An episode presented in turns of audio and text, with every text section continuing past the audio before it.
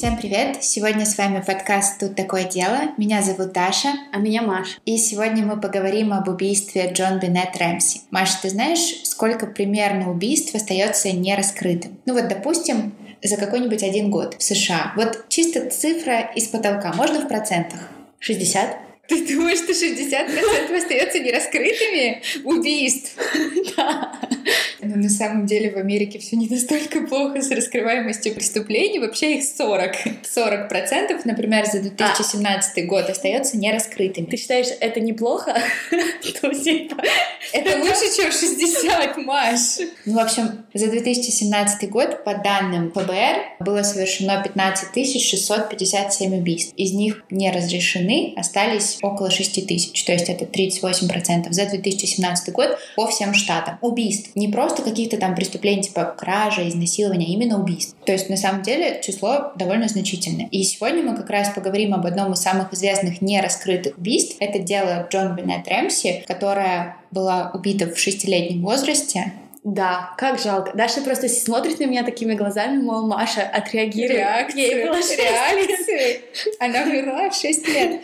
Вот, ее убийство на протяжении 12 лет расследовали. Его то открывали, то закрывали. И на данный момент оно до сих пор остается открытым, и на самом деле навряд ли оно когда-либо закроется вообще. То есть прошло 16 лет? Ну, получается, подожди, в 96 году ее убили, больше, чем 16 лет. 14 лет. Маш, сейчас 2020. А, 24 года.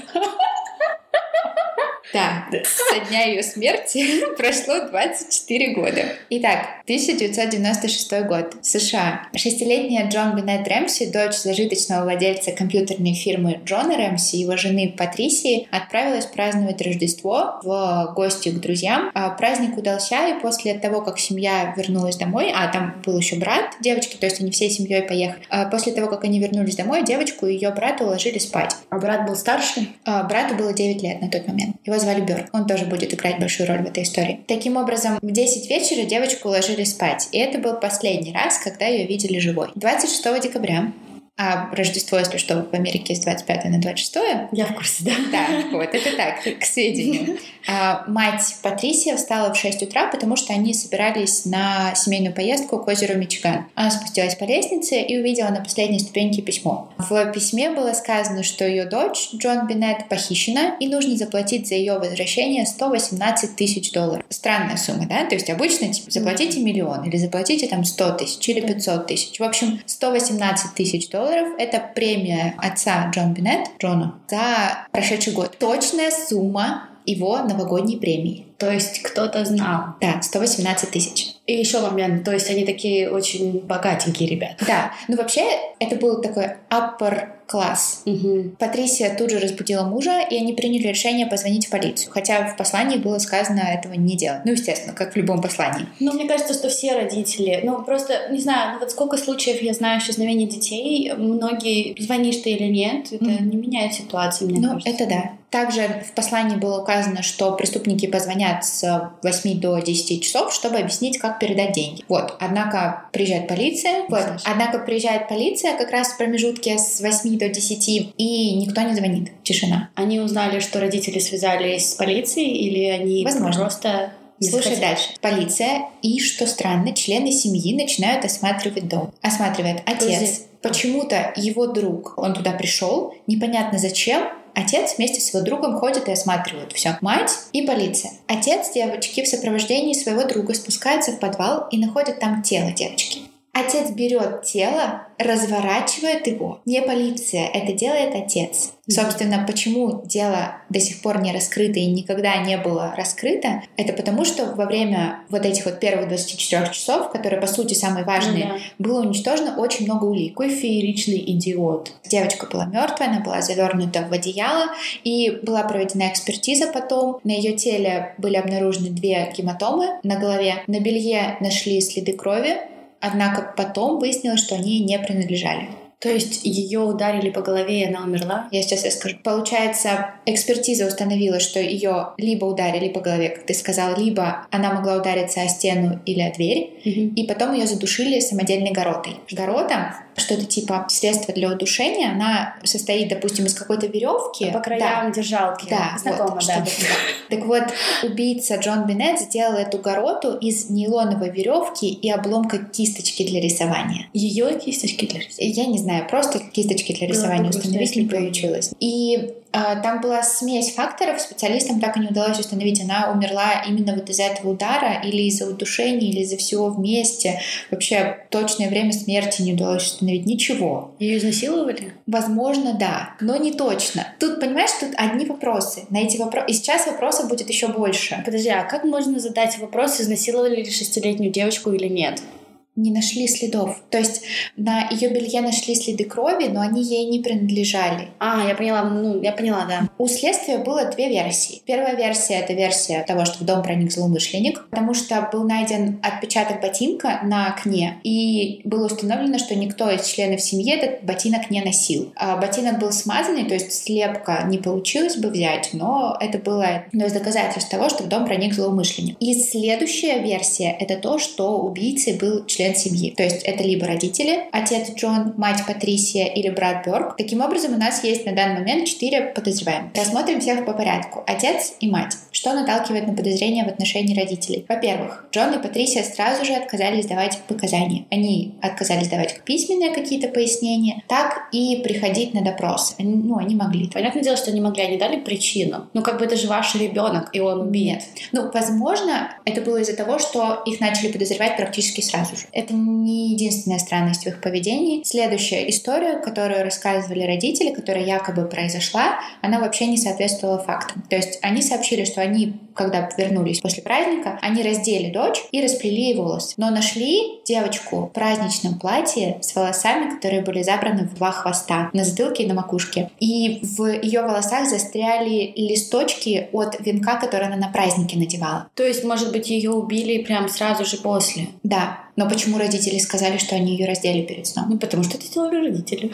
Слушай дальше. В общем, во время вскрытия в желудке девочки обнаружился ананас. А родители сказали, что последний раз она ела только на празднике, то есть где-то около 8 часов вечера. А так как обнаружили непереваренные куски в ее желудке, это значит, что она их съела за 4 часа до своей смерти. Ну, максимум 4. Максимум 4. То есть где-то очень-очень близко. То есть она ела непосредственно перед своим убийством, то есть она не спала. Что она делала? С кем она была? Непонятно. Еще одна странность. В доме не были заперты окна и двери. Вообще, родители жили в очень благополучном районе, в Болдере, штат Колорадо. И там, например, за 96 год убийство девочки было единственным убийством. То есть больше там ничего не происходило. Так что они, в принципе, вполне могли себе позволить не закрывать на ночь двери и окна. Ну да, в Америке это обычная практика, типа двери не закрыть. Но все равно это странно. Да, это странно. Еще более странно то, что незадолго до вот этих событий Патрисия и Джон раздали ключи от своего дома множеству людей, друзьям, родственникам, прислуге, якобы для того, чтобы за домом присматривали во время отпуска, но в отпуск они практически не собирались. Ну, то есть они собирались в эту семейную поездку, но она была очень краткой. Не такой, чтобы за домом нужно было присматривать. Типа, чтобы отвести от себя подозрения, мол, смотрите, у кого, ну, у людей много ключей, и кто угодно может. Да, да, то есть типа для того, чтобы создать возможные версии, что это могли сделать не только они, как возможное объяснение. И еще момент, одежду, в которой были одеты родители, то есть в которой они якобы укладывали дочь спать, Рэмси предоставили следствию только через год после убийства. То есть там, естественно, ничего уже не осталось, никаких следов.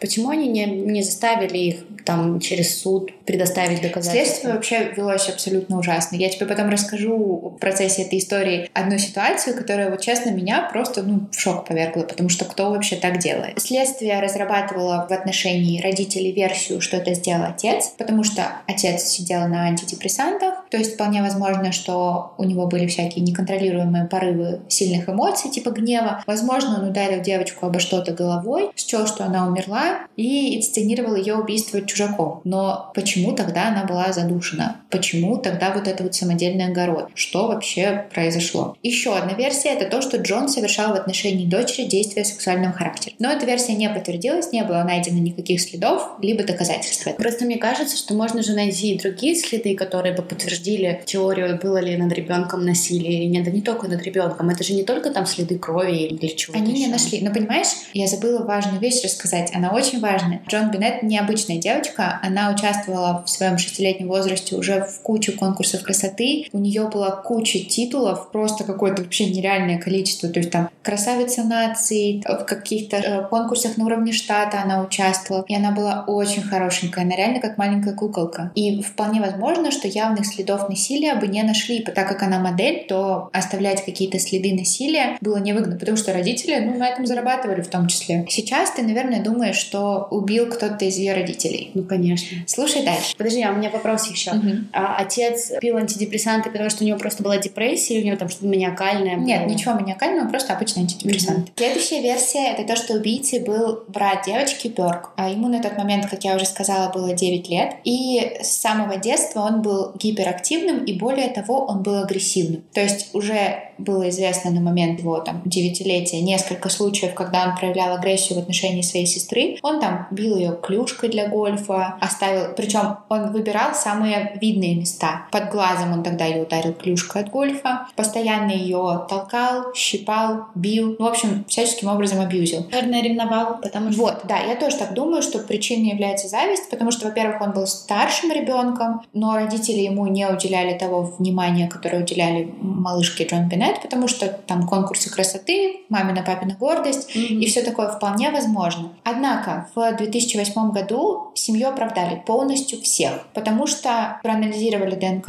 которая была найдена на месте преступления, и удалось установить, что, во-первых, кровь, которая найдена на ее белье, не принадлежит никому из членов семьи, и в связи с чем обвинения были сняты, однако все равно остались люди, которые были уверены в причастности. И интересно, кстати, я прям советую его посмотреть, в 2016 году брат Бёрк дал большое интервью в шоу «Доктор Фил». Он рассказал про свои догадки, про свою версию случившегося. Я его смотрела, и он вел себя супер странно. Я понимаю, что на тот момент он уже был, ну, ему было к 30, 29 лет ему было. Вот, к 30, 29. Окей. И он вообще не сожалеет, не сочувствует, ему как будто бы вообще не жаль. Он улыбается, там шутит и ведет себя очень странно. Ну, может быть, он социопат, а может быть, прошло уже очень много времени, он был маленьким, он ее не помнит. Зачем тогда он пришел на это интервью? Деньги тут играют немаловажную роль. Он объяснял это так, что он хотел почтить память своей сестры этим интервью. Его версия это то, что во время какого-то там любого конкурса педофил заметил его сестру и залез в дом, задушил, убил, изнасиловал, неизвестно, что с ней сделал. Ну, в общем, имеем Легкая то, что имеем. версия. Да, легкая, без доказательств. Ну, с доказа- В общем, тут очень сложно говорить о какой-то рабочей версии. Они все реально имеют право на жизнь. И он признался, что ему было очень тяжело переносить шумиху, которая была связана с этим делом. Бедный, да, то, что там постоянно были репортеры вокруг дома. У него выработалось стойкое отвращение к публичности, он закрылся. Однако родителям девочки публичность вообще не мешала. Они очень много заработали. Реально, они очень много заработали. Они давали интервью, они написали книгу, а еще они подали в суд На... на газеты, которые разместили якобы ложную информацию об их причастности к убийству дочери. И они отсудили 4 миллиона у двух американских журналов. 4 миллиона.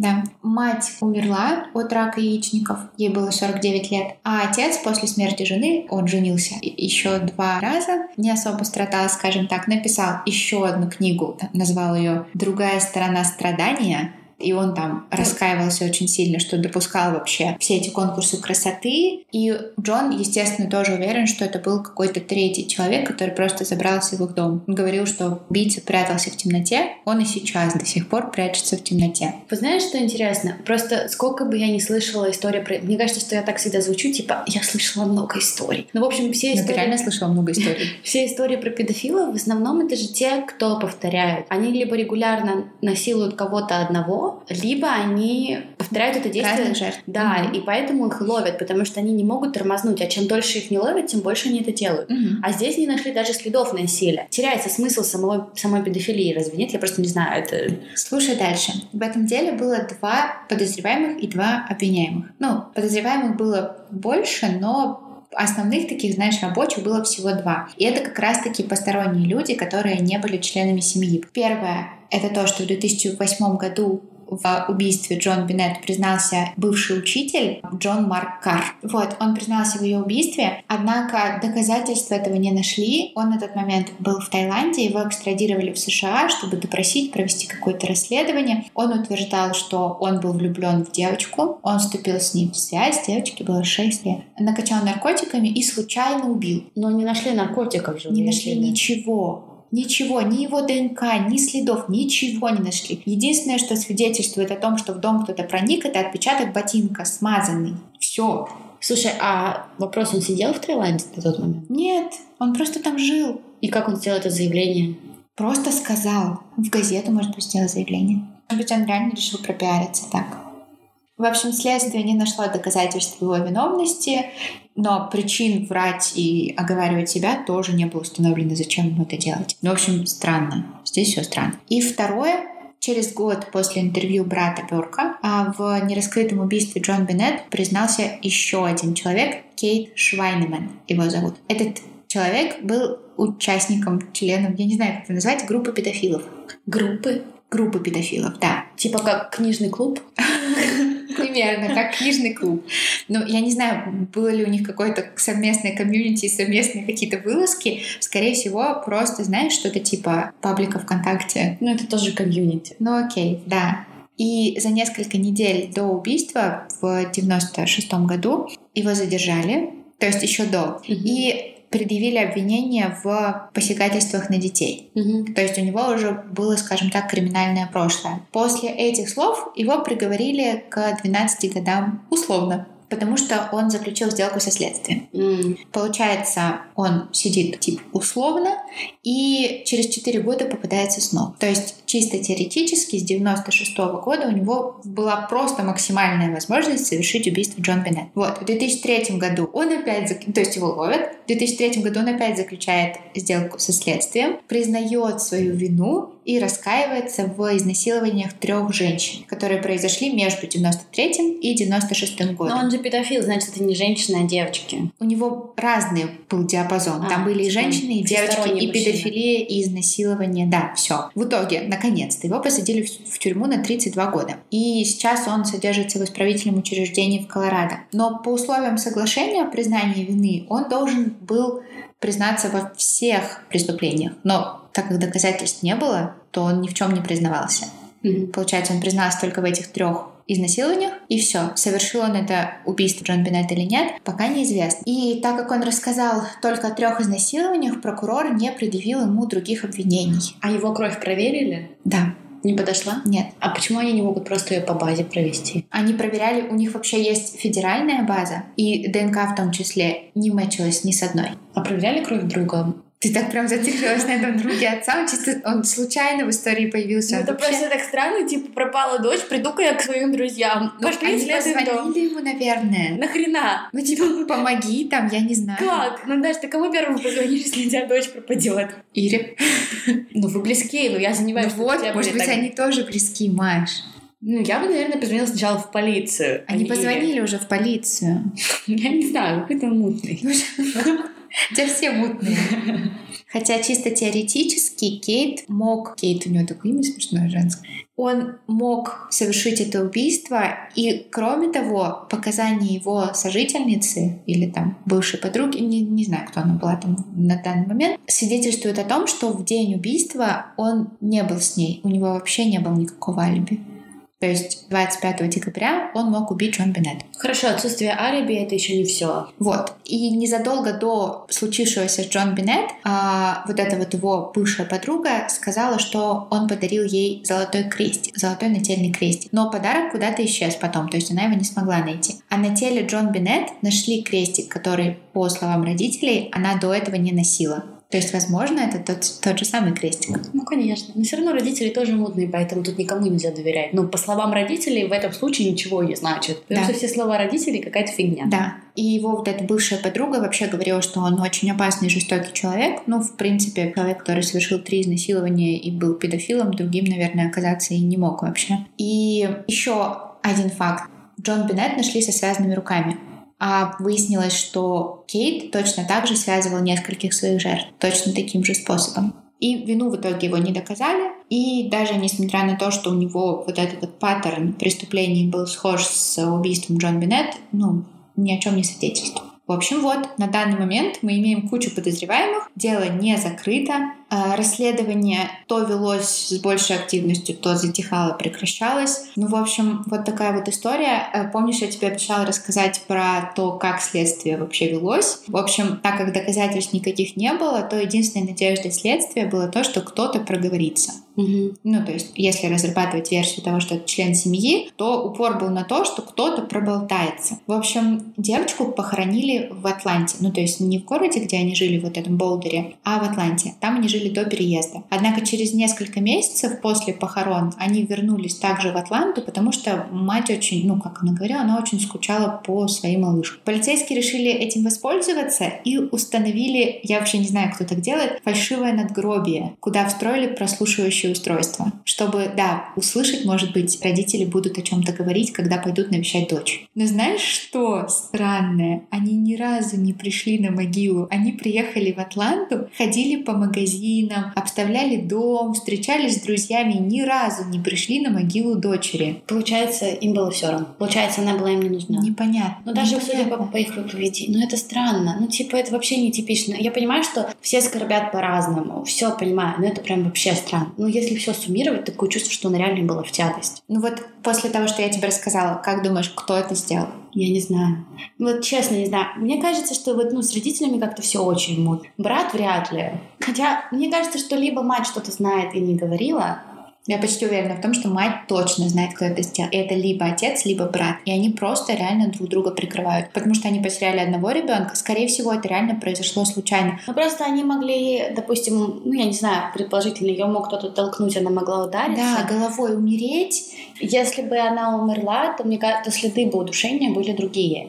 Если бы она ударилась или умерла. Но видишь, никто не знает, она умерла от удушения или от удара. То есть, если она умерла от удара, то вполне возможно, что это сделал кто-то из членов семьи. Да, но просто я имею в виду, что обычно же, когда следы остаются после того, как человек умер, то они по- по-другому выглядят. Ну, типа, если тебя убили, а потом тебя несколько раз ударили ножом, очень близко во времени ну, не произошло. знаю, надо посмотреть. Возможно, нет. Возможно, общем, сразу. Вот, да. Тогда Если это... это все практически одновременно происходит, мне кажется, нет. Ну, то есть тело же какое-то время умирает. Например, если ты умер ну, не умер, умираешь от удара головой, ты вполне возможно, что это происходит не сразу же. Ну да. То есть какое-то время. И в это время можно... Да. Ну просто понимаешь, э, удушение, оно же само по себе очень... Это акт злости. Mm-hmm. Потому что человека пристрелить это одно, а человека душить это другое, потому что мы, я не знаю, как маленький ребенок, но на самом деле это не как в фильмах, это не 3 секунды. Ну, конечно. Человека нужно душить минут 15. Да. И обычно, когда особенно лицом к лицу, это прям ты реально должен быть злым. Mm-hmm. И любое удушение это акт злости. Здесь очень странно. Ну, так это города, то ее, получается, вот так душили. То да, ты все душили сзади, да. Спина, ну, да. Только, ну, еще она и маленькая. Она маленькая, да. И руки были связаны. Да, и руки были связаны. То есть это вряд ли просто взял брат, ее толкнул, и родители такие, ой, черт, она сейчас умрет. Ну, там, блин, мне кажется, это реально кто-то в семье. А еще вот эта вот записка с ней тоже странно, потому что она была большая. То есть это не такая записка, что там а. оставьте а. нам 100, 118 тысяч долларов, мы вам позвоним. Нет, она прям реально обстоятельная. Типа, если вы этого не сделаете, мы там ее обезглавим, мы там такие-то, такие-то, мы там все про вас знаем. Она была прям большая. И она написана таким очень уверенным литературным языком. То есть это не просто какой-то необразованный преступник пишет, это реально человек образован. Ну да, и опять же, зачем оставлять записку и просить деньги и тут же оставлять труп? Да. Ну заберите да. тогда труп. А почерк проверяли родителей? Проверяли, ни с кем не сошелся. И с этими двумя тоже не сошелся подозреваемыми. Ну, его легко, знаешь, типа там поделать, поделать другой рукой, другой рукой да. кто-то другой написал. Да. Это была история об убийстве Джон Беннет Рэмси история с открытым концом. У нас есть много версий и много вопросов. Ответа на эти вопросы у нас нет. Очень бы хотелось их получить, но мы, видимо, никогда их не получим. Спасибо всем за внимание. Подписывайтесь на наш Инстаграм. Ставьте нам оценки в Apple подкастах и вообще везде, где вы нас слушаете. Советуйте друзьям. Всем пока!